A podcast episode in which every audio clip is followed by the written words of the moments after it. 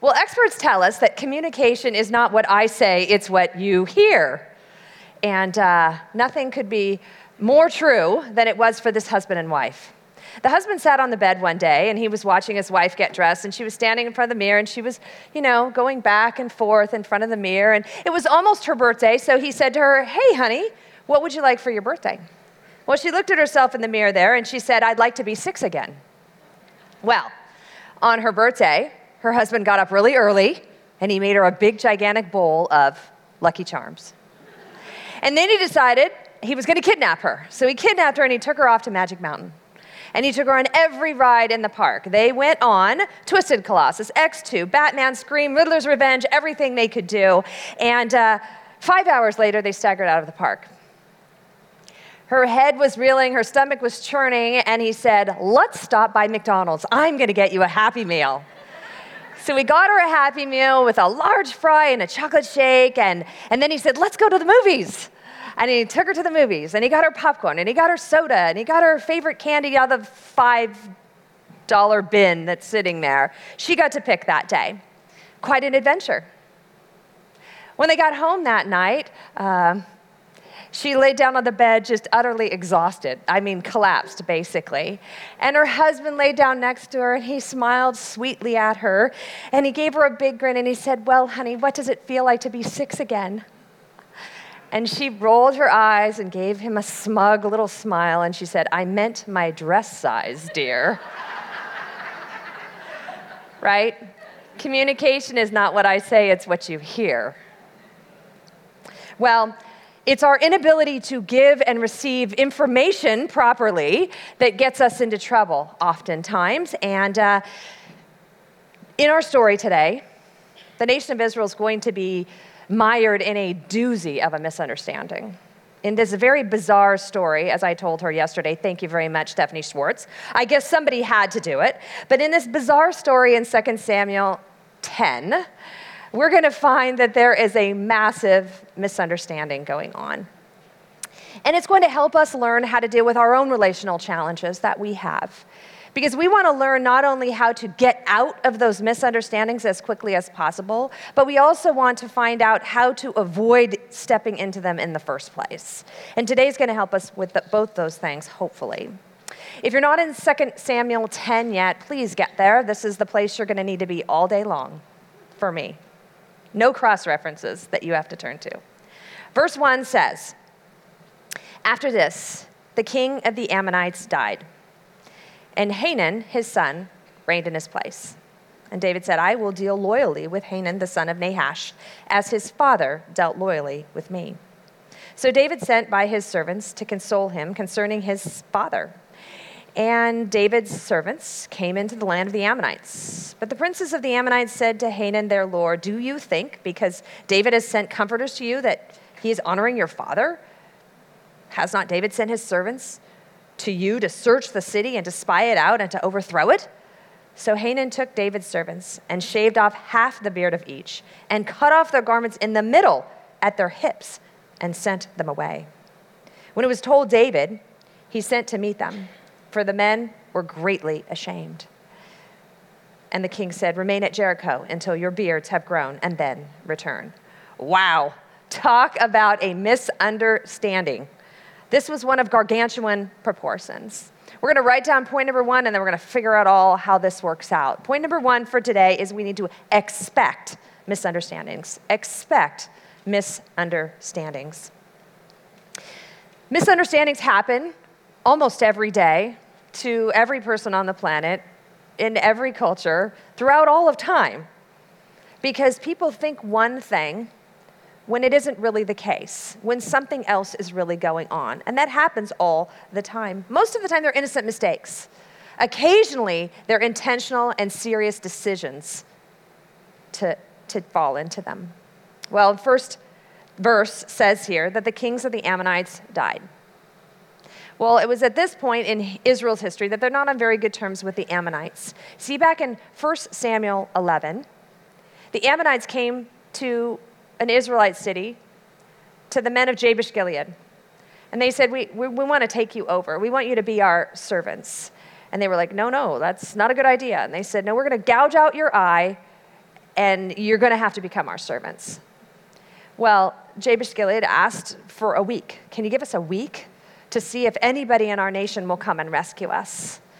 And King Saul, in his very first act as king, gathered an army together and went and rescued Jabesh Gilead from this threat, from the Ammonites, the people we're talking about today. So you see, Saul and Israel aren't on really great terms with the Ammonites because they went in and defeated them when they had placed this threat against Jabesh Gilead. Well, since that time, though, David has been out, and he has actually struck up a friendship with the king of the Ammonites, King Nahash. And he forged a peace agreement with him. We assume that this all happened while David was out running for his life from Saul, especially because David knew that at some point, not only was he a fugitive and out on his own and he needed all the friends he could get, but he also knew that someday God was going to put him on the throne and he was going to need these good international relations. So he befriended King Nahash. Well, here David is trying to return Nahash's kindness, and he sends a group of representatives over to his kingdom to send his condolences to his friend, actually to his friend's son. These very important representatives of King David, who, by the way, were not house slaves, they were important people in the kingdom, they went there to offer this son a hand of friendship, David's heartfelt condolences, and even probably a reminder that he would continue on in these peaceful relations with them. Well, it was logical. It was even what we might expect. When a head of state dies, this is the kind of thing you did.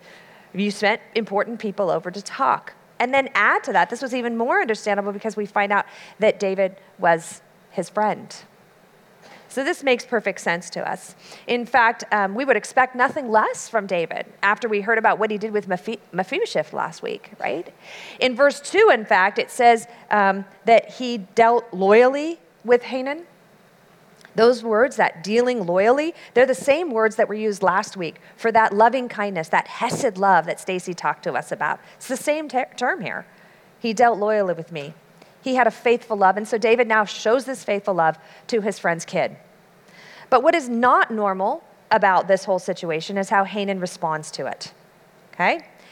Hanun is Nahash's son. He's the new king. Surely he knew of the relationship that David had with his father. Surely he knew of the peace agreement that they had forged. In a truly knuckleheaded move, he listens to bad counsel, and he makes a bad decision because of it. His counselors tell him that basically David doesn't really care about you. He's only taking advantage of you. He's spying out the land, which I think is actually pretty funny because David is a smart guy. He is literally the best military mind on the planet at that moment in time. Do you think that he couldn't figure out what was happening in the nation without sending this ploy? Of course not. David had all kinds of confidential informants on his payroll. In fact, in this very passage alone, in the chapter that we read, it says 3 different times, David knew, David heard. He was totally aware of what was going on. 3 different times it mentions it here. He did not need to have this, kind of, it just wasn't a very good plan to spy out even. So he didn't need this. This was just an excuse. He wasn't trying to spy on them. And in a situation that would play itself out again 50 or 60 years later, this time it would be David's grandson, Rehoboam, who would fall to the same thing that Hanun's doing, and that is he would listen to the wrong counsel and make a stupid decision because of it. That's what happens here. Hanun listens to this guy, and he makes a bad decision, even worse, because he doesn't just snub David's men. No, he goes and he pokes his finger in their eye. That's what he does with this event. And it seems like a perfect time to talk about a sidebar, our first sidebar of the day, because you and I need to surround ourselves with people, with women who are good influence on us, who give us good and godly and wise counsel. You know that verse that we always throw at our kids and our teenagers, bad company corrupts good morals? You know what? It applies to you too. And it applies to me. Bad company corrupts us as well. There is a difference between wisdom that comes from above and wisdom that comes from below, back in James 3. So we need to start surrounding ourselves with the right people who will give us the right kinds of information to help us make the right decisions. We need some people to help us make God-honoring decisions. And those people should be people who know and love God's word. Those are the kinds of counselors that we should have around us, people who know and love God's word, people you respect. But I usually tell people to not just go to people you respect, but people you're scared of, because those people are the people that are going to tell you the things you don't want to hear. They're not just going to go, oh, that's so nice. I think you should do that. No, they're going to say, this is wrong. Why are you doing this? They're going to be gutsy enough to say even the thing that you might not like so much. Those are the kinds of counselors you need to have around you. Proverbs 20, verse 18 tells us that plans are established by counsel, and by wise guidance we wage war. So we need to gather people around us who listen and obey to God's word. Those are the kinds of people that should be talking in our ears.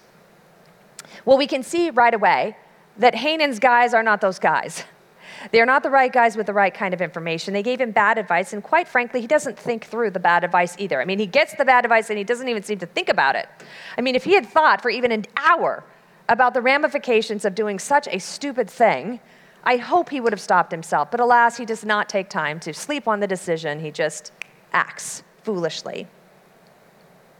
And it's a problem. He makes it even worse when he does the whole beard robe thing, because he's not just offending them. Now he's actually, and these well-meaning comforters, he's actually humiliating them on purpose.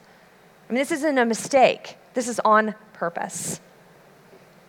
He does the whole shaving off the beard thing, half the beard, mind you, exposing their nakedness and running them out of town. So what's up with the robe and the beard situation? Well, beards prove they're manly madness. And you know, today is a day where beards are manly. They've made a resurgence. And so we might even understand it a little bit more, you know, all those manly men with their beards. And so not having one was kind of a problem, first of all. Next, it was something they were actually commanded to have and you know, keep in just the right way by the law, cut them in just the right way. But then add to that, when you wanted to shame someone, you would shave their beard. Because it would happen when people were captured. They would shave their beard as a sign of submission, that they're now under their control, you know, because they could pin them down and shave them. So they're literally under their control. Add to that, they don't even just shave off the whole thing. They shave off half of it. Now, we don't really understand the significance of the half. Some people say it's because, you know, they were trying to show how insincere their grief was that they were trying to express to them. Some say it was just to embarrass them further. We don't really know. But, you know, the double whammy was, you know, cutting off their robes and exposing their nakedness. I mean, none of us would want that. Not in any culture, right? And it was a shameful practice that was actually something that they did in war. Conquering nations, when they took over other nations, would take prisoners of war, right? People that had been captured. And this is what they would do to them. They would cut off their clothes so that there was, you know, the exposing of their nakedness. And what did that do? Well, it took all the fight out of the people. And that's what you wanted with prisoners of war. You didn't want them to have an uprising. You wanted them to be humiliated and hopeless. And that's what this did. And in a conservative culture like Israel, it was the ultimate disgrace to have this happen.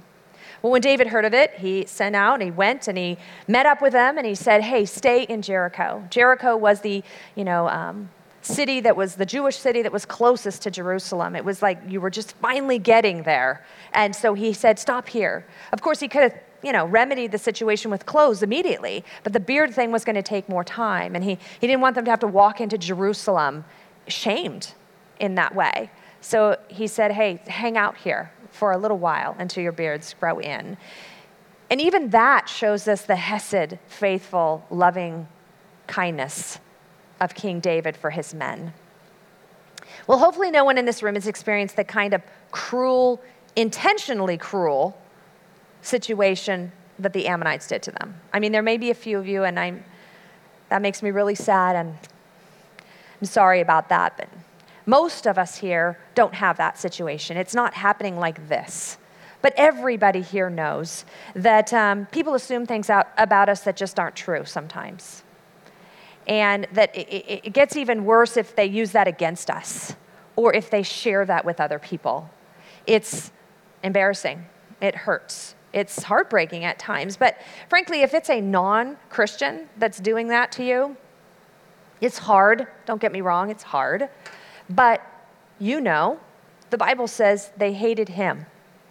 They're going to hate us too, right? And so we can kind of go, yeah, I expect that from the non-Christian world. The time that's the misunderstandings that are the hardest for us to swallow are when it happens with women who are sitting across this room right now. The misunderstandings and miscommunications that happen in your relationships here, those are the toughest ones to deal with. And hopefully, in most cases, they are the benign kind, though. Hopefully, they're the kind that show up in church bulletins all across the country every week.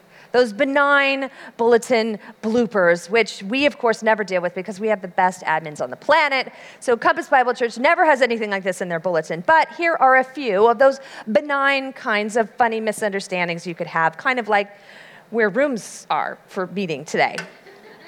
Here are a few that have ended up in bloopers, in bulletin bloopers. Potluck dinner Sunday at 5, prayer and medication to follow. Or how about, for those of you who have children and don't know it, we have a nursery downstairs. Here's a good one. Our high school basketball team is back in action on Wednesday. Come out and watch us kill Christ the King. Think about that for a minute. Or how about this one? Next Thursday, there will be tryouts for the choir. They need all the help they can get. Right? Hopefully, our misunderstandings land in that category, in that bucket, and we can quickly and easily forgive and forget them, right? But there are some misunderstandings that happen in our relationships that are tougher than that. They take more time, more effort, more finesse, more prayer for us to make our way through it. But I am confident that most of the conflicts, most of the misunderstandings we have in this room even, are because people don't have the right information about us. You know, it's not vindictive. It's just they didn't get the right piece of the puzzle. They made an honest mistake. They aren't themselves that day. They didn't mean to harm anybody. And when that happens, we just need to do our best to let those things go. Just let them go. Those kinds of things happen. God is good. He can help us deal with it and move forward. No big deal, right? I mean, these kinds of misunderstandings happen all over. They happen all over our Bibles. These misunderstandings happen to David. They happen to Paul. They happen to Jesus. They happen to Mary and Martha, who were sisters and friends of Jesus. I mean, if you couldn't label their problem misunderstanding, I don't know what it could. We shouldn't be surprised when these things happen and when our, relationships, something goes awry. I mean, if it wasn't expected, why would the Holy Spirit include things like Yodi and Syntyche in our Bibles? Two names you only know because they had some kind of problem in Philippi. Or why would the Holy Spirit include Paul and Barnabas having that split and going two different ways on their missionary journey? If this kind of thing isn't going to happen even in the church, why would Paul teach the Philippians that they should be of the same mind, have the same love, and live in one accord if we aren't supposed to expect that sometimes these things are just going to happen? We should not be surprised by them. There will be times when our peace will be interrupted. Don't let it derail you. Don't let it take you down. Don't let it, a simple miscommunication, make you lose your effectiveness, make you melt into a puddle on the ground, make you cash in your holiness for that day or that hour. Don't let it happen. Don't be surprised. It's gonna happen. But there's one more thing I think we need to talk about when we talk about expected misunderstandings, and that is that we need to try to never be the one through whom it comes. We need to be so careful in our communication with one another. And we need to do what I like to call give your sisters the benefit of the doubt. Just give them the benefit of the doubt. Our default mode cannot be, wow, she's so rude. I knew she would do that. That's always how she is, right? We can't jump to conclusions. Just because that's what the world does, we can't do that. We can't say how rude. We can't accuse someone of doing it on purpose. Or any other ridiculous thing we might have in our mind at that unguarded moment. Because all of us, every single one of us here, we all get distracted, right? We all are tired sometimes. And in that state, sometimes we make mistakes. We all are hormonal at times, or we're too busy, or we didn't sleep very well, or we're sad because, you know, my mom's dealing with this, or my financial situation is this, or that person said something harsh to me, or I waited too long to, you know, buy my Christmas presents and I'm in a line, right? We all have those situations. We all have times when we're not at our best, right? So we need to be careful in our interactions with each other. Because in most cases, I think one of the greatest gifts that we can give to one another is to put our suspicions and our accusations behind us when it comes to one another. And we need to just think well of each other. There's a whole chapter in the New Testament that's all about this unconditional love. 1 Corinthians 13, right? And in verse 7, among other things, it says that this unconditional love that we should have for our sisters believes all things and hopes all things. That's thinking well of them, thinking the best of them instead of the worst, believing the good about them instead of the bad. We could save ourselves so much heartache in our relationships, in our small groups, and in this room if we could just do that one simple thing. Think the best of people and not the worst. Don't be the naysayer, the Debbie Downer, the critic in your friend group, the one who's always looking at the glass half empty. We all joke about it, ha ha ha, she's the one. That's not something that we should be thinking is funny, something we should be fighting. Don't be that person.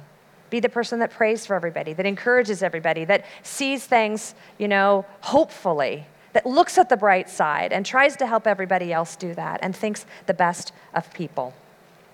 If we want to avoid misunderstandings, we need to be positive.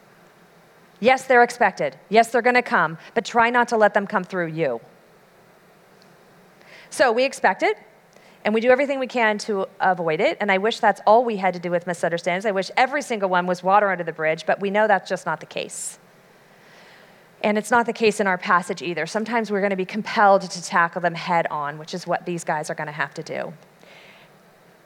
Let's move on to verse 6.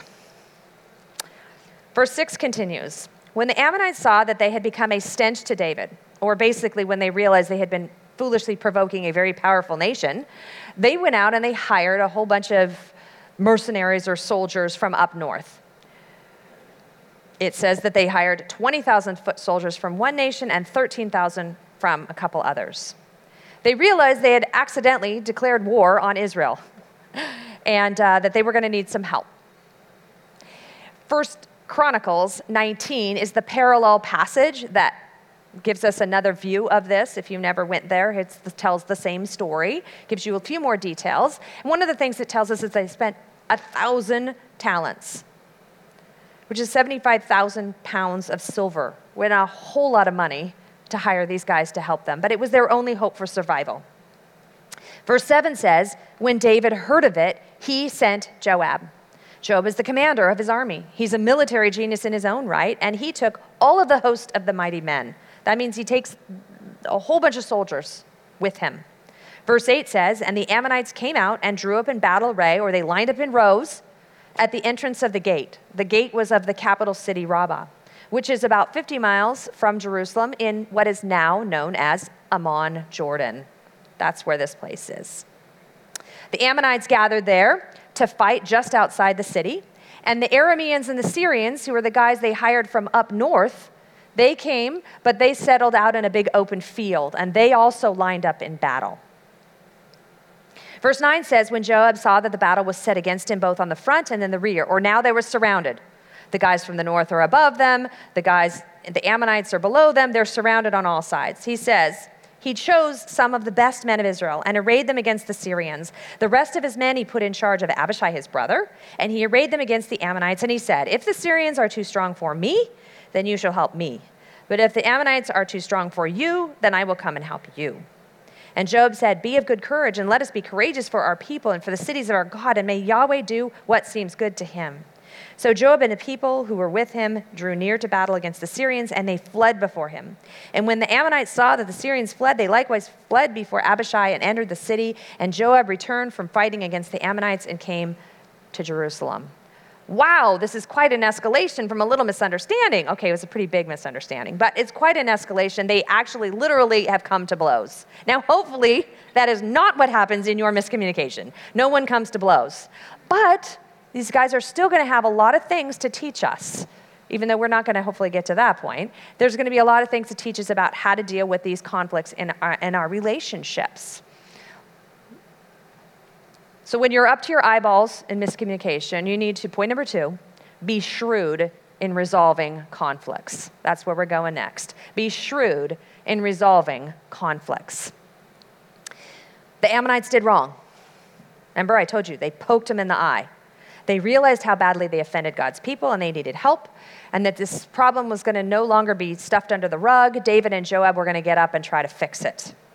The same thing would happen in our world stage today if anybody dared to do what these men had done. We would call it an international incident, and there would be ramifications of it. So the Ammonites hired these soldiers to fight. Well, Joab and David found out about it, and they planned accordingly. They looked at what was happening and decided to make some plans. That's going to lead us to the first way that we can start to resolve our conflicts, and there are going to be five of them, A, B, C, D, E. And they are not on a slide. A, B, C, D, E. Okay, ready? The first one, A, is what Joab did. When he saw what was happening, he gathered intel. You need to gather intel. When you're in a conflict, when you have had a misunderstanding, when something's wrong, you need to gather some intel. You need to figure out what is happening here. That's letter A, gather some intel. Joab did not jump into the fray without figuring out what was happening, without taking stock of what was going on around him. He didn't do it until he knew what he was up against. We too cannot go in guns blazing. We're gonna have to do some homework. We're gonna have to figure out what's going on and why everybody's so tense and upset, okay? Do some homework. Don't jump to conclusions. Find out what's happening and why that person's tweaked. Gather some intel, okay? In 2 Samuel, Joab uses that information in verse 9 and 10 to, letter B, strategize wisely. Strategize wisely. After he finds out what's happening, he's going to make a plan. He's going to strategize wisely. Joab does not panic as he sees all these troops pouring into his area. He doesn't panic. He comes up with, after thinking it through, a solid plan of attack. And we see it in our passage. He saw that he was surrounded. He was basically trapped, okay? So he says, I'm gonna take the strongest guys, the strongest soldiers of Israel, the special forces units, if you will, the Green Berets, the Navy SEALs, the Delta Force guys. He says, I'm gonna take them and I'm gonna put them under my own command. I'm the military genius here, I'm the guy in charge, I'm gonna take the special forces unit. And you know what we're gonna do? We're gonna face the biggest threat. In this case, it was the guys from the north. Then I'm gonna grab my brother, Abishai, and I'm gonna have him take everybody else, and they're gonna meet the Ammonites, who were our next door neighbors, and they're at that capital city, and he's gonna go attack that side. We're surrounded. I'll take the top, they're the biggest threat, you take the bottom. We're gonna deal with this together, okay? So we learn after we gather information, we need to take a moment, 1, 2, maybe 20, to make a plan ourselves of how we're going to deal with this. Frankly, there are times when the right plan for us to do is to confront the problem and talk to the person, and sometimes the right plan for us to do is nothing at all. But we figure that out when we're strategizing wisely, which was an important word to put there. We have to figure out how to tackle the problem. It might take some time, some sleep, some thought, a good meal, maybe some wise counsel to figure it out. But we need to make the most God-honoring decision and restore our peace. So we're gonna have to strategize wisely. Then in verse 11, Joab does something that I think is super important. He says to his brother, if the Syrians are too strong for me, then you shall help me. But if the Ammonites are too strong for you, then I will come and help you. And that's the third step when we're resolving conflicts. The third step is to enlist help. Enlist help. This is one of the most critical steps of all. And it does not mean that I'm giving you permission to go out there and share all the gory details of your misunderstanding with every person that passes you by, because that would be gossip and that would be wrong. And I would never tell you to do that. But you do need a trusted godly friend or accountability partner that can help you navigate through it, and they can also be there to support you when you're about, you're weak, or you're going to fall to temptation, or you're going to, do something wrong. You need that person. And that's what Joab had. Remember, he grabbed his brother, Abishai. His brother was not, a carpenter or a perfume maker. His brother was a soldier. He had qualifications, which made him the right guy for that job. Your person needs to have qualifications to be the right person in your life to give you that kind of support.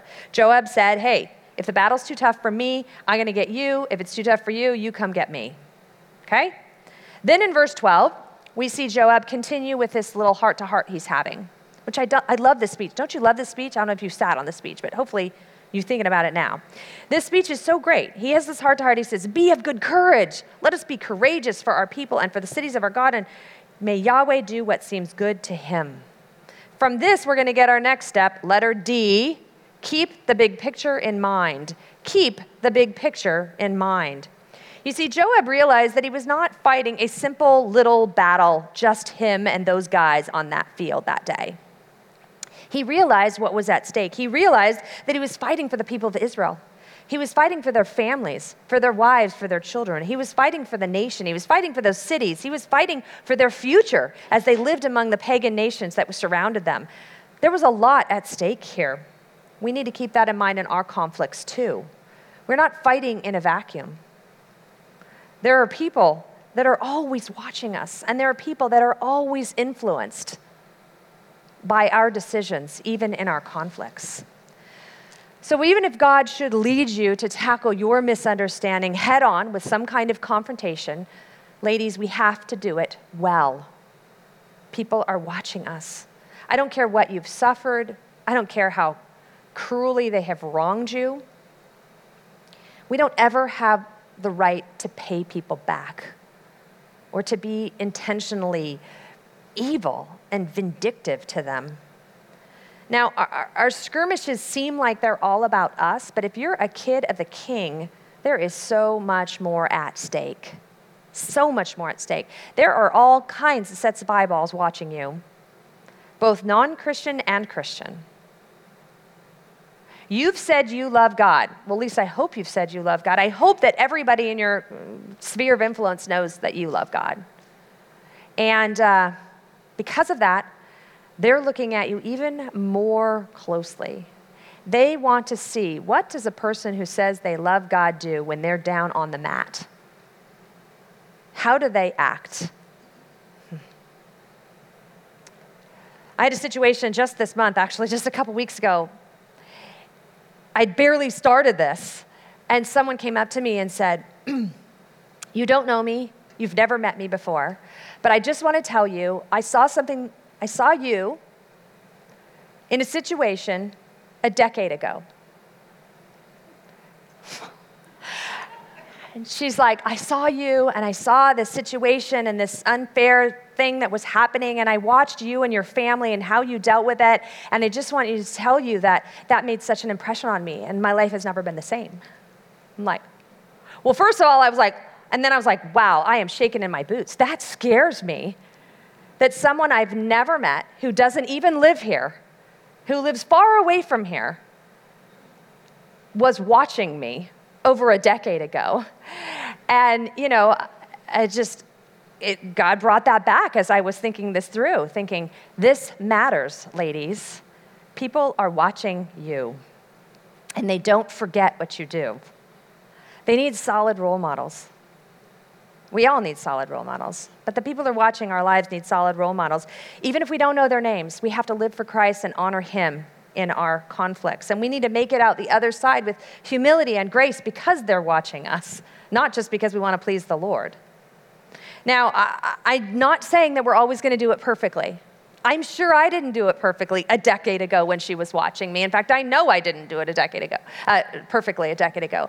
But we got to at least try to do it well and do the best we can. We don't ever want to be the one who confronts something, especially in a conflict, and leaves a mark on someone. That shouldn't be there. We don't want to be the one who's responsible for giving Jesus a black eye in the community because people were watching us and we handled it poorly. Well, the reminder again is that sometimes we have misunderstandings and we are supposed to go talk through it. But sometimes we have conflicts where we're supposed to let it go, even really tough ones.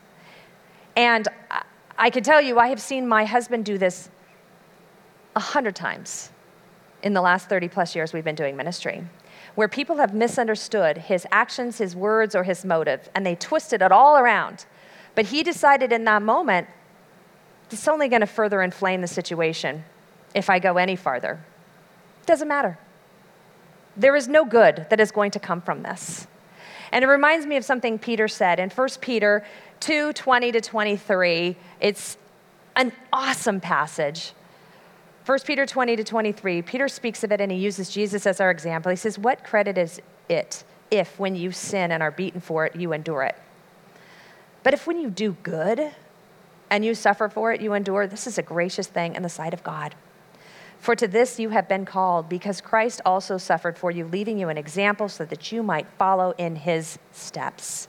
He committed no sin, neither was deceit found in his mouth. When he was reviled, he did not revile in return. When he suffered, he didn't threaten, but he continued entrusting himself to him who judges justly. We can do that. We can follow our example of Jesus Christ, even in our conflicts.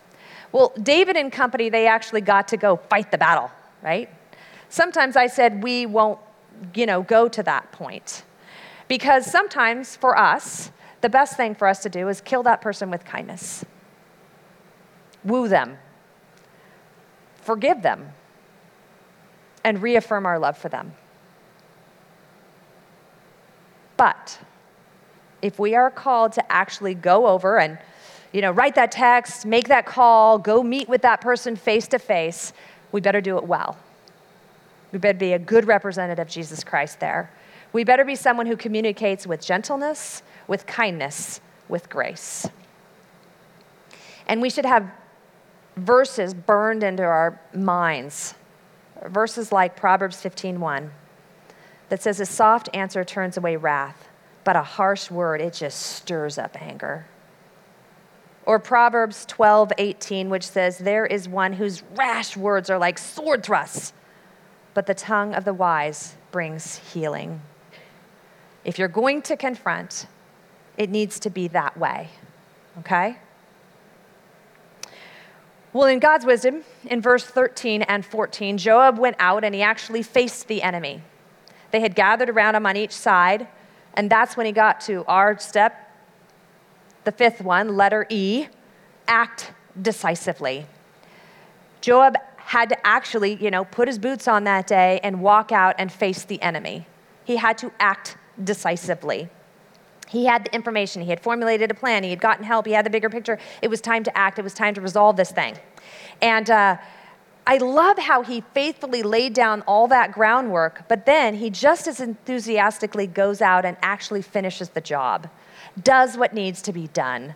He's thoughtful, he's careful, but then he's also faithful to finish it. When it's time to pull the trigger, he does it. And he's not afraid. He acts decisively.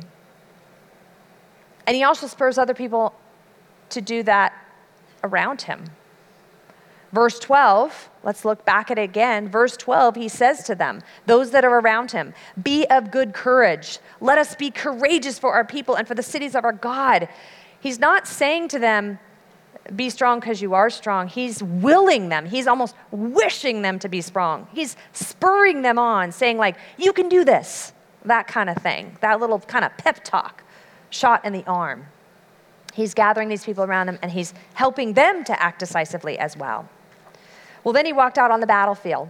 And in this situation, he won the battle without a single shot being fired, which is kind of cool. The big scary guys from up north, they ran away. And when the Ammonites saw them run away, they went in and they took their ball and they ran home. And they basically shut the door behind them, or in their case, it was the city gates they shut behind them. And of course, that's the best scenario of all because they didn't really have to fight. They just, you know, stood and stared at each other and then ran away. Of course, that's what we would love to do too. Just, whoop, okay, we're out of here. That would be awesome, right? Well, I think it's interesting to note too that Joab didn't go burn the gates down. He didn't go starve them out. Not at this point in time. He did what God planned for him to do, which was leave him alone and walk away. And I think that's interesting. He put the battle on hold for another day, which is going to be in our chapter. So, I mean, I know we think it was just, boom, a minute later, but, you know, they all went away, and then the rest of the chapter is going to happen. There was a little time. He puts it on hold till another day, and then he actually is going to come back to Rabbah next week, or not next week. It will be January before we get to it. In chapter 11, he's going to come back to this capital city and deal with this and finish it for good. But for this time, he doesn't, because it's not God's plan that day. He sits on his hands. But he has gathered intel, strategized wisely, enlisted help, got the bigger picture, and acted decisively. He's done all that God wanted him to do. But there is one more thing that he did, and to me, it's like the most important thing, and I just had to make it a whole point all by itself. So Joab's going to do it really well. And to sum it up, to give you a framework to put it on, when you're in misunderstanding, you need to, point number three, you need to trust God for the resolution. You need to trust God for the resolution. And we're going to see Joab do just that. The stage is set for this back in verse 12 in a little tiny phrase that we blew past really fast. You may have noticed it and gone, wonder why I shouldn't say anything about that because I'm going to make it a whole point. Back in verse 12, the end of the verse, he says something really great. After encouraging his troops to be strong, to fight, to act decisively like he is, he says, and may the Lord do what seems good to him. And may the Lord do what seems good to him. God's going to show us what that is in these four verses at the very end of this chapter. He's going to reveal his plan to them, of course. And starting in verse 15, it says, but when the Syrians saw that they had been defeated by Israel, they gathered themselves together, or they hightailed it out of there. And the Syrians went up north, and they began to regroup. And they gathered an even bigger army to come back and fight Israel. That's what they did. In verse 17, it says, but when it was told to David, he gathered all of Israel together this time and crossed the Jordan and came to Helam. The Syrians arrayed themselves against David and fought with him. And again, the Syrians fled before Israel. Again, they did it. But this time, David killed the Syrians, the men of 700 chariots and 40,000 horsemen, and wounded Shobach, the commander of their army, so that he died there. And when all the kings who were servants of Hadadezer saw that they had been defeated by Israel, they made peace with Israel and became subject to them. So the Syrians were afraid to save the Ammonites anymore. Well, I guess not. All right, I guess you're not going to go defend them anymore because look what happens when you do. Get your hand slapped, you know. David handed these guys their lunch, and they agreed to become his servants from then on. God had won a stinging victory for the nation of Israel here, and he did it when David called in his whole army to fight them and command them himself. And this passage says that they killed 700 charioteers and 40,000 horsemen and fatally wounded their commander. But it all started with Joab, who did something that I think is very powerful here. You see, Joab fought like everything depended on him. But he trusted like everything depended on God. He fought like everything depended on him, but he trusted like everything depended on God. Joab was not afraid to get his hands dirty and go out in the battle. But he also trusted God because he knew that the battle was the Lord's. That was the reason why he was a worthy general to a godly king like King David. Boy, do we need people like that. People who are ready to walk through conflict, but who are also ready to trust God in that conflict. But Job did more than that, because he encouraged his men to accept God's answer in all of it too. He wanted them to fight. Of course he wanted them to fight. But he really wanted them to embrace whatever it was that God wanted them to have when all the dust settled. Which implies that victory was not always going to be the case. He was going to embrace it whether there was victory or not. I love how he didn't say, "May we be victorious." No, he said in that little phrase, "May God do what seems best to him." That's a completely different thing. It implies an embracing and an acceptance of God's plans, even if they're not ours.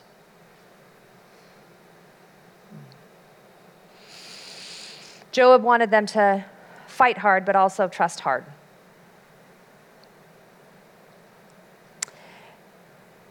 He wanted them to embrace whatever God had for them. And it reminds me of a little buzzword we have around here. Adipat. That's what he's saying. He's saying adipat.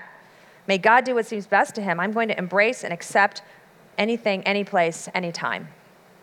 And adipat isn't just about planting churches and changing zip codes and even taking ministry posts because others vacate them to go other places.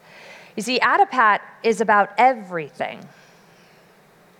Adipat is even about accepting things in our relationships and the conflicts that we have that don't feel good, but embracing and accepting God's will in it. It's about trusting God and giving our pain to him to do with it whatever he wants to do and saying to him, "May the Lord do what seems best to him," and being content with that and not holding grudges or being mean or withholding that invitation because that person is just, right? Anything. Anything means letting this all go and forgiving this person. Anything, any place, any time. I will embrace whatever God asks, even if my feelings are on the line. And I think it's funny that it's this big, tough soldier, you know, Joab. I don't know how you picture him, but he's the guy who says this, right? He's the guy who's not going to just fight hard, but he's going to trust hard. It's, you know, kind of a warm moment to see some big military guy say something like that. Well, we need to get there too, ladies. And we need to work through this misunderstandings with our action steps, but also with a submissive, adipat heart, like Joab had. God may work this out today. He may work this out tomorrow. He may not work this out till eternity. But an adipat heart says, that's okay with me. When it involves our feelings, it's going to be particularly difficult, right? David got his victory. His wrong was righted. Sometimes ours isn't. Sometimes ours is a long time later. Sometimes we're just stuck with our hurt feelings and a guarantee that God will be with us and that God knows it and that God will not forsake us. And we are left there to pray things like Jesus did in the garden, "Not my will, but yours be done, God." It's a good thing to pray. It's a good thing to pray even out loud so you can hear yourself say it. I mean, hopefully it doesn't take you 100 times of saying that out loud. Hopefully you get there by 10, but say it out loud if you have to. But remind yourself, "Not my will, but yours be done, God." Things don't always work out as we plan them to be, and they don't work out for everybody in our Bible and church history or even in our community that way either. You know, David here had a good situation, right, where all of a sudden the wrong is righted. But if you remember back to 1 Samuel, that was not the case for him. He spent week after week after week being the one who was misunderstood. And he was innocent. And God waited till days like this for him to be vindicated and for peace to be restored. The only way we're going to get here, ladies, is to develop a strong and intimate relationship with God in our own personal lives. To continue to develop that strong personal relationship with God, where we can pour our lives out with God and be real to him and pray to him and be honest and intimate, and where we can take in and he can talk to us and he can tell us what he really wants through his word, through the pulpits in this place. That's how we're going to get to the point where we're really adipat when it comes to our hurt feelings, when we develop that intimate relationship with God, and that doesn't happen one quiet time. I know we, beat that with a dead horse, or beat that like a dead horse, not with a dead horse. That would be really hard. I don't know if I could do that. But we talk about it a lot is all I'm saying. And that's great, and we need to have good quiet times, but you need to not have one good quiet time. You need to have 100 good quiet times, ladies. You need to take whatever you're learning in the Word of God and actually do it and become a person who does it every time. It reminds me what happens with our kids. My daughter celebrated her 16th birthday last week, and I had that mom moment that many of us have had where you're looking at them and you say, wow, how did this happen, right? You ever had that moment? How did this happen? I'm sure I'll be saying at 20 and 30 and all those other times too, but how did this happen? Well, we know how it happened. It happened because she was given food, she had sleep every night, time passed, and God let her grow up and be mature, right? That's how it happened. We gave her the right input, and we helped her with it, and now, amazingly enough, she's ready to face the world, almost, right? Because she grew up. She matured. And it didn't just happen because we did one grand gesture and we poured it all into her one time. No, it happened because we did it 100 times, day after day after day after day after day. We gave her what she needed and she grew up. Same thing's true in our spiritual lives, ladies. Day after day after day after day, you need to be having an open heart and listening to the Word of God and pouring yourself out to Him. I promise you, you will grow if that's the way you look at the Word of God and your time with Him, and you grow in that intimacy. Over time, God's plans will become our plans. There's a verse in Psalm 37, which I think is so great for this. Psalm 37:4, it says, "Delight yourself in the Lord, and He will give you the desires of your heart."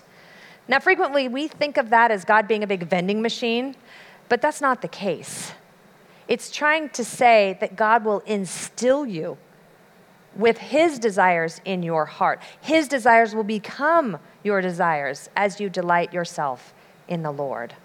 That's going to happen over time. He will start to implant them there. So we need to come to God. We need to have an open heart. We need to trust Him and take whatever action steps He wants us to take and wait patiently for our conflict to end when our peace is interrupted.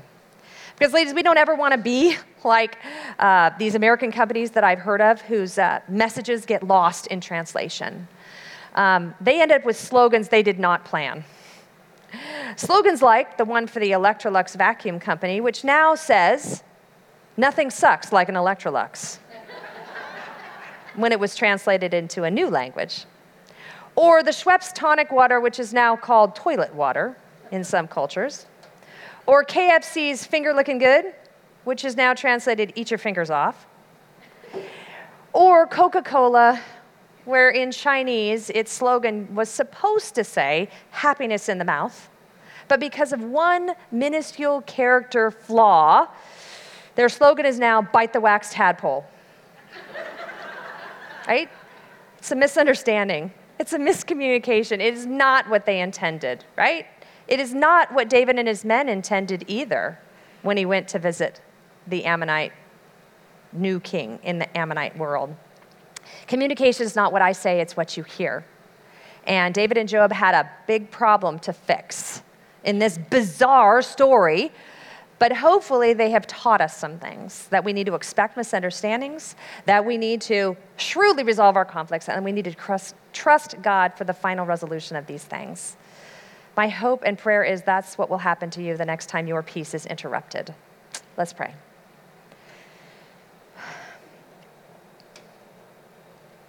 Dear God, I just want to thank You, first of all, that we do not face any of these misunderstandings alone.